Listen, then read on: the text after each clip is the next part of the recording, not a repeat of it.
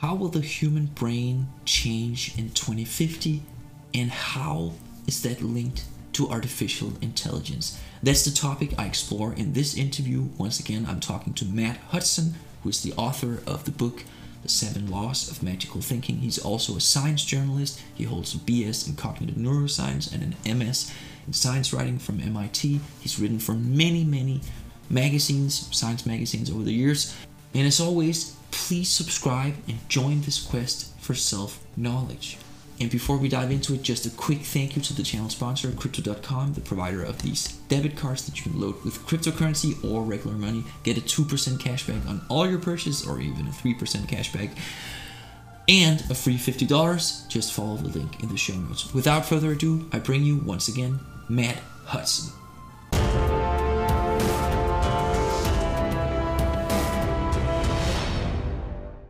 Matt, welcome back on the podcast. Thanks for having me. I had so much fun last time. I just had to come back. Right. Yeah, it was great having you. Yeah. Uh-huh. I saw you partook in a conference in Spain. Was it Barcelona? Madrid. Right. Okay. So you went to this conference in Madrid with a bunch of neuroscientists and AI researchers as well. What did you learn there? Or let me ask you this question, actually. How will AI affect our lives in, let's call it 2050? 2050, well, that's a long way out. We might be alive. Yeah, who knows if we're still alive in 2050. Let's see. Well, one thing it will do is it will change the workforce. That's something that pretty much everyone agrees on. One way to sort of cut up the workforce is into 4 quadrants.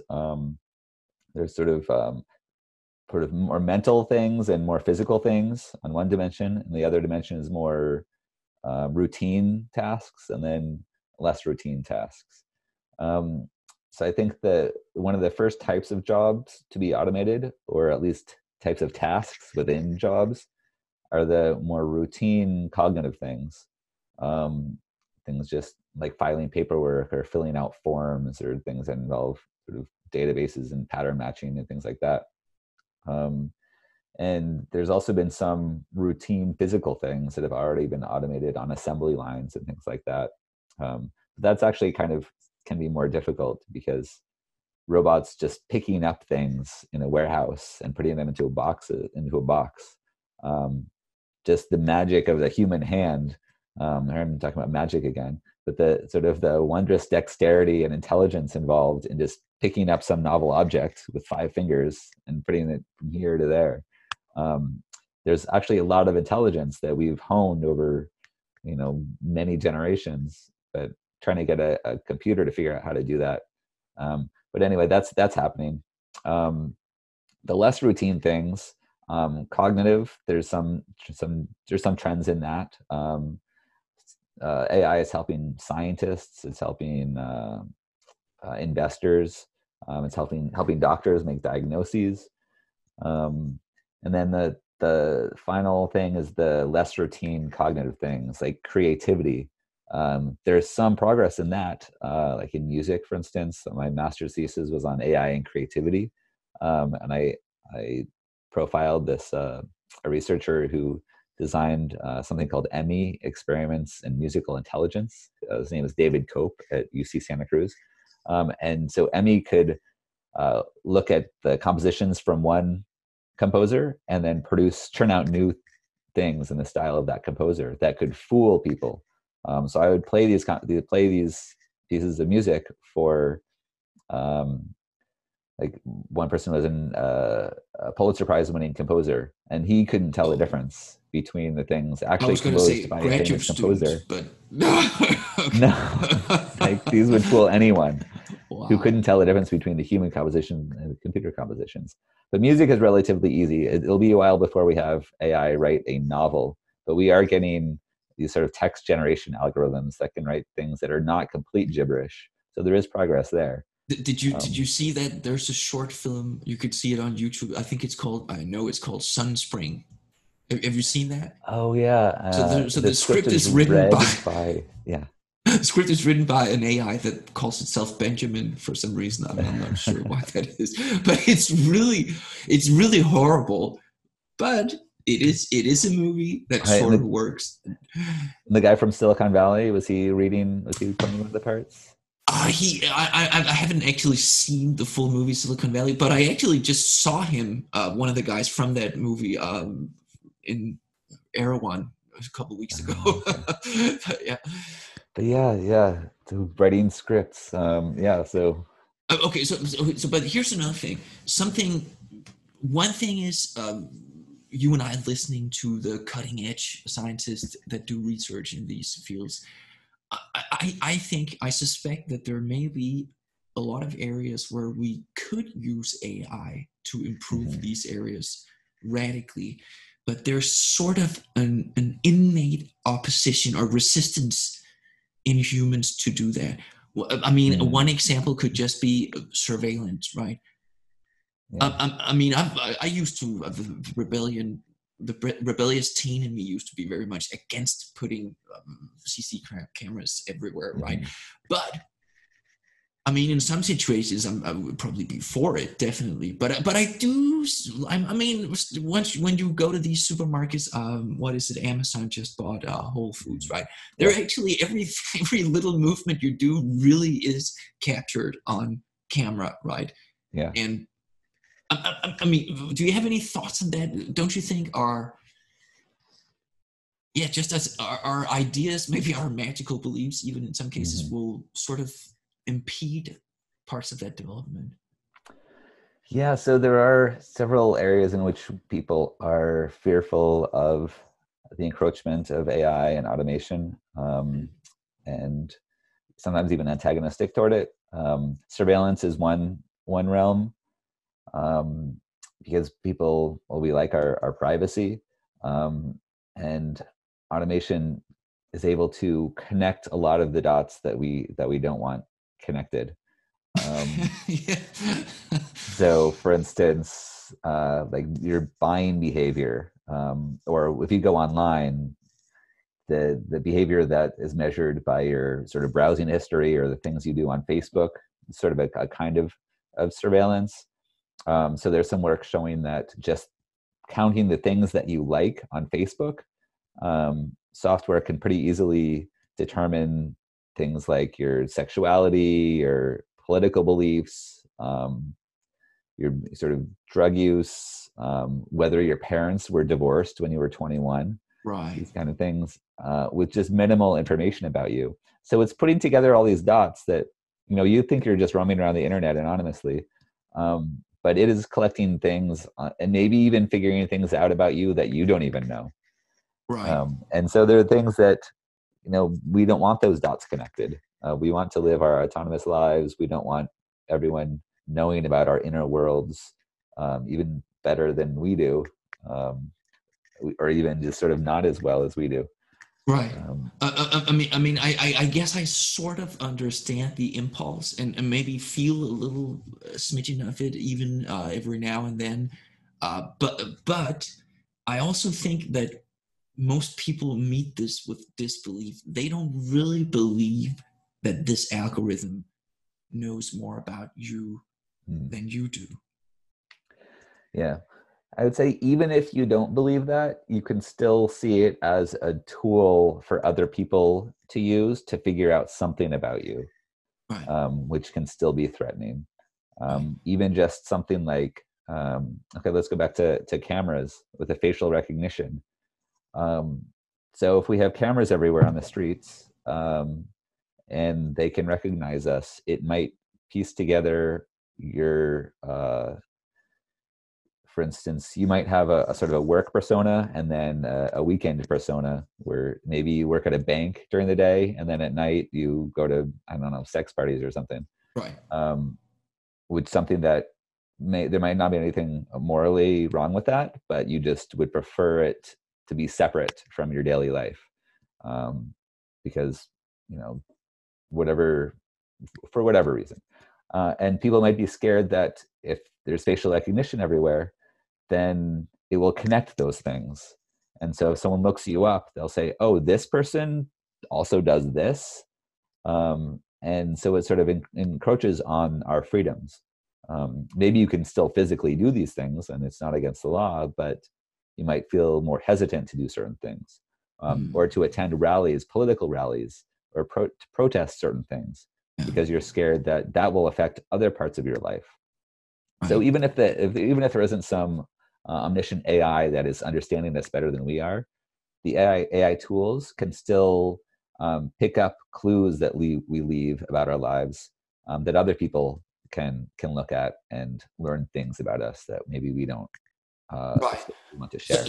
So just to contrast that, I mean, you briefly mentioned how this could affect the medical industry as well, or the whole medical industry, right, essentially. I mean, I was pretty stunned when I heard that. I don't. Was this Microsoft Watson they tested out? But it could predict. But just based on an algorithm based on symptomology, it could predict with 95% accuracy whether people were suicidal when they left the hospital, as opposed to the doctors that didn't even consider, like they didn't think about when they discharged some patient, what is are they suicidal? But why on earth aren't we seeing? Why aren't all the hospitals and doctors using this? That's insane. So the suicide prediction research that I'm aware of, it's not that temporally accurate. So it can't say, oh, this person is probably going to attempt suicide within, the next day. It can predict within the next year, maybe person years. Has an elevated, has maybe a 10 times, even if it can predict within the next year, the person has a 10 times elevated risk of committing suicide. That's still 10 times like 1% or something. That's still, the person's still probably not going to commit suicide or attempt suicide. And what are you going to do? Lock that person up for a year? So it's not like there's this magical algorithm that we can suddenly implement and save that many lives. You still have to figure out, okay, what do we do with this information? So this person has an elevated risk over the coming several months. You still, it's not like a silver bullet. You still need to integrate that into the rest of the care package. And okay, so how do we? What do we do with this information? How do we treat this person? So it's algorithms can work as sort of an adjunct, or they can augment the judgment of practitioners. I guess this was just an example of something that I happened to remember, right.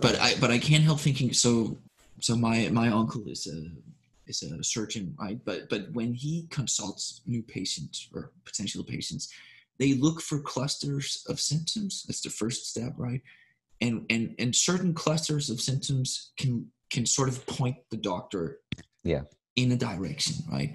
Yeah. But there's really no evidence, as far as I know, that humans are better at this than algorithms. On the contrary, I say.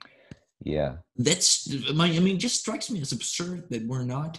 I mean, why aren't we pouring billions of dollars into that? Yeah, so that brings up what we sort of touched on earlier about people's fear of algorithms. So there is a lot of work going back even decades showing that even very simple algorithms that you might not even consider AI can be better than clinicians at predicting certain outcomes, whether it's student performance, job performance. Recidivism, criminal recidivism, certain medical outcomes, diagnoses.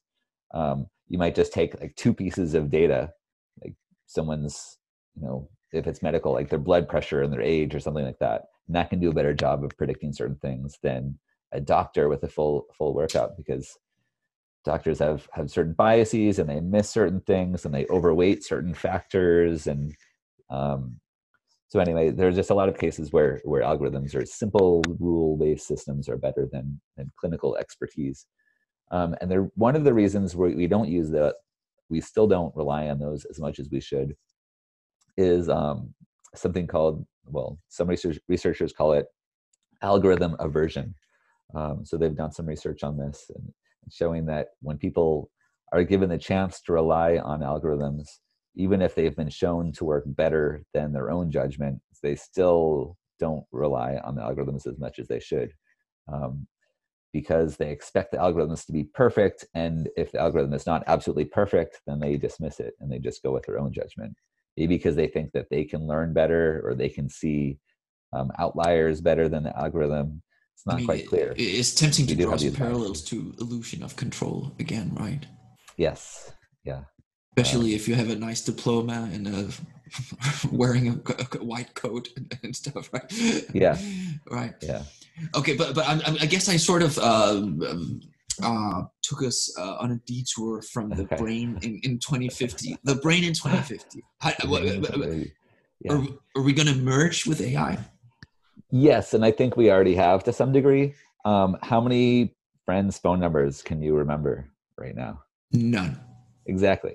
So this thing right here, this is now part of my brain. Like this is sort of like we're merged. I've outsourced certain things to this so that I can focus on other things. And so that's going to keep happening. We can Google things. We can look things up on our computers and our documents and our archives and our email and things like this. Eventually we will have augmented reality. So we'll wear glasses that with certain like pop-up displays, so you don't even have to remember your friends' names anymore. It'll recognize their faces, and then it'll pop up Bob. Oh, hi, Bob. Oh my God, I haven't heard that one before, but yeah. Actually, I don't know if it'll go that far. But we will continue to outsource a lot of these kinds of everyday tasks, and then more involved things.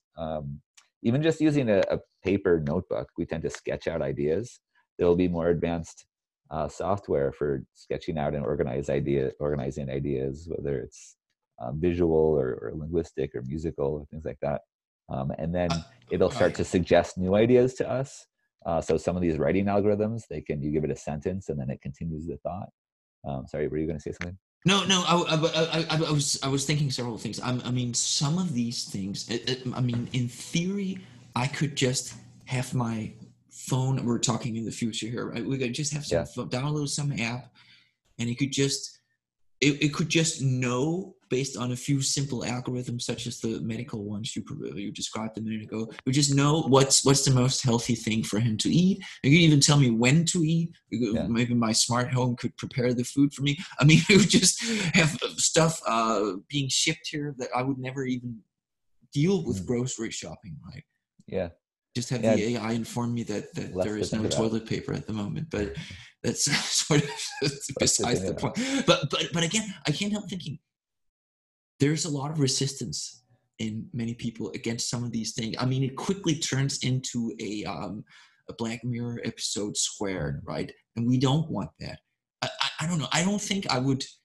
So let's say you could buy a contact lens, a set of contact lenses that have all the same functionalities as the best smartphone around right now. Yeah. Would you do it? Would you wear them every day? I think it would require more capabilities than my smartphone has at the moment. Because right now it's not such a huge hindrance to pull the phone out of my pocket. And I can imagine downsides to having it ever present. Whether it's coming to rely on it too much or to be distracted by it with things popping up when I don't want them to, or even just people being suspicious that I might be distracted by it or thinking about something else or looking something up or using it to record them or something like that. So I think at the moment, it's just not worth it. But I can imagine with much better, if there was some killer app for the contacts, then yeah. Okay, but that's the thing. So when what you described, it totally makes sense to me. What you described there. But I can't help thinking, so let's say the killer app is there. Let's say you can even have primitive versions of this already exist where applications that sort of measure people's movements. You could tell their mental state with at least with a high statistical probability. If you could have that in your eye, and it wouldn't just tell you Bob, it would tell you Bob, he's happy right now. And it could tell you all sorts of things about your friends. And, and as you said, I think this is a brilliant example of something that I haven't heard mentioned before, but there's a lot of things that you wouldn't have to remember. We're sort of already facing that, but that could really be taken to the extremes. And ultimately it would probably change the structure of our brains. Yeah. So the idea of the sort of body reading or emotion reading kind of algorithms, on a very simple level, there are things like that. There are apps like that for people with autism that can wear augmented reality glasses, and it can just very roughly detect this person is happy or angry, sort of positive or negative mood, and then like a face appears, like a smiley face or a frowny face. And the idea is that it helps them learn to recognize facial expressions, to recognize when someone is in a positive or negative mood. And that might actually help them rewire their brains to be able to recognize those kinds of things on their own. And so then if we have a more advanced version that can, differentiate with reliability, which is really tough, like more intricate detail about people's mental states, that could either help us become better at recognizing those things, or it could make us worse. I'm not sure which would happen. Maybe both, I guess. Yeah. But I'm also skeptical of its ability to do that right now. Like there's some work by people at Boston College on facial expressions and whether emotions are universal. And she has one, this researcher has one, I'm blanking on her name right now, but she has one paper where she has a picture of a tennis player, I think it's Venus Williams, sort of zoomed in, and her face is like in pain, and it looks like she's being tormented. And then you zoom out, and she's holding it, she's like this. She's actually celebrating. So just looking at like a facial expression, that's not enough to tell you what the person is feeling. You have to look at the context. You have to look at maybe to know the person well. There's all these things that even people are not always good at, and it's not unclear whether AI could be better than us at that, or whether that's will be out of its reach for a long time. Right. Okay. So I've just become mindful of your time, Matt. One final question about AI. So we talked about some different areas, right, where we might see applications. We're already seeing early applications of it. What do you think? So let's say 30 years from now, what do you think it would be like the most widely embraced use of AI? Or, voice assistants were probably one of them. Things like Siri and Alexa, and, when they gain more capabilities, so it's not just like what time is it, or when is the, who won the game? When you can carry on a conversation and with sort of follow-up steps, like who should I ask about this problem? Or could you set up a meeting with that? Where it's more of a collaborative thing and not just like very rudimentary kinds of things. And I could see that being, because it's a very natural interface for us, just language. So I could see that being a ubiquitous technology. Sort of like Jarvis in Iron Man, where it could be on your phone or in your home or in your ear or in your car, something that's just always there, and you don't need to think about like how to program it or things like that. You can just talk to it naturally wherever you are. I see that as something that will probably be adopted pretty naturally once it becomes more. What do you think is the number one capability that these types of entities would need to have for them to really be game changers? Well, common sense, but that's it's a hard term to define, and it's a hard. So basically, just an everyday understanding of how the world works, both the physics of it and the psychology and social aspects of it. But you'd probably have to throw some magical thinking in there. Right? Yeah. Right? I think if it had common sense, it would probably be superstitious and have religion and all that sort of stuff. But so there's some researchers working on giving AI common sense. But to have real common sense might require having an entity that is as intelligent as we are. But if it could at least demonstrate more, more sort of signs of common sense, just a little bit more. Like if you could say, which is bigger, a jumbo jet or a ping pong ball? And it could a jet. You know. Man, I have a few bonus questions that I asked all the guests on this podcast. You can answer you're under no obligation to answer any of them. You can go into them, or you could just do yes or no, whatever you prefer. But let me just ask you, what is something that you used to believe that you no longer believe? Well, I used to believe that there was a God. And then I no longer believe that. Okay. If you could allocate $1 trillion to research in a specific area, what area would that be?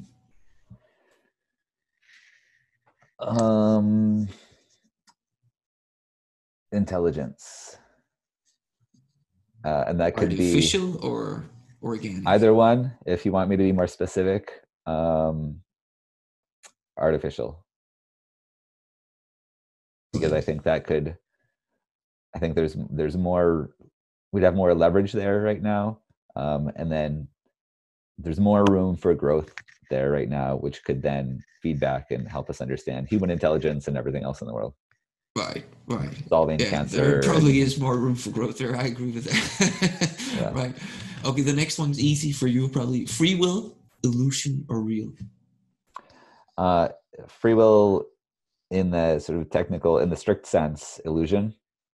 In the sense that everyone sort of uses in everyday language, real. Okay. So, right. Okay. That's an answer. Okay. Have you ever had an experience that you at the time perceived as supernatural? Not in recent memory. There are probably things where things felt like a weird coincidence, and it was like, oh, if I believed in magic, I would probably read something into this. But I can't actually think of any concrete examples right now. Okay, gotcha. Right. Any life-changing books that you've read that you want to recommend to the audience? A Brief History of Time was maybe the most life-changing book. That's the book that I read when I was around 10, and sort of led me to question religion and then start to read a lot of science. Right. Science. Stephen Hawking, right? Yeah. Right. Okay. Awesome. And so I have a legacy question for you. So this is asked by the previous guest on the podcast. Okay. Is there something faster than light? Tachyons. What on earth is that? It's the name of a particle that's faster than light. I don't think they exist, though. Okay, so it's a theoretical construct. Yeah. Okay. Is there anything faster than light?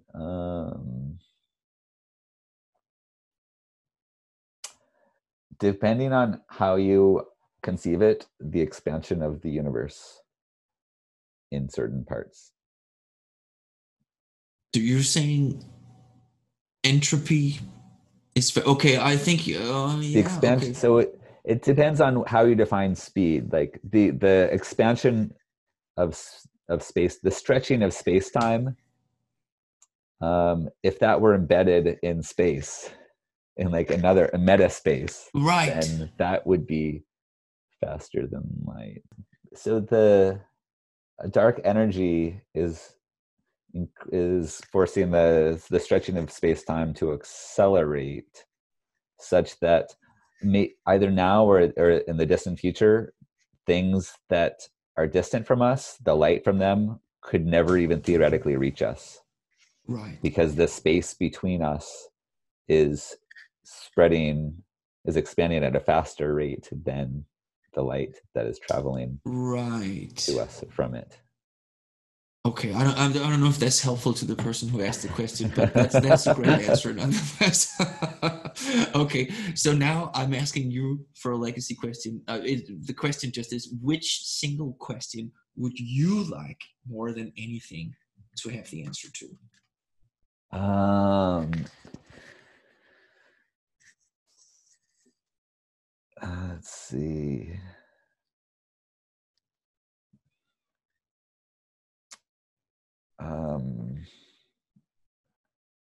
This is a big... What did Elon Musk say when he was asked this? He was asked this in an interview, and he said something interesting. I don't remember what it was. Okay, how about this? What should I do with my life? I mean, I'm pretty happy with my own plans for my life, but maybe I'm completely wrong, and maybe there's something else that I should be doing that I haven't thought of. Okay, so you do realize I'm going to ask this to the next guest on the podcast. Yeah, right? Are you going to give the person any information to answer that?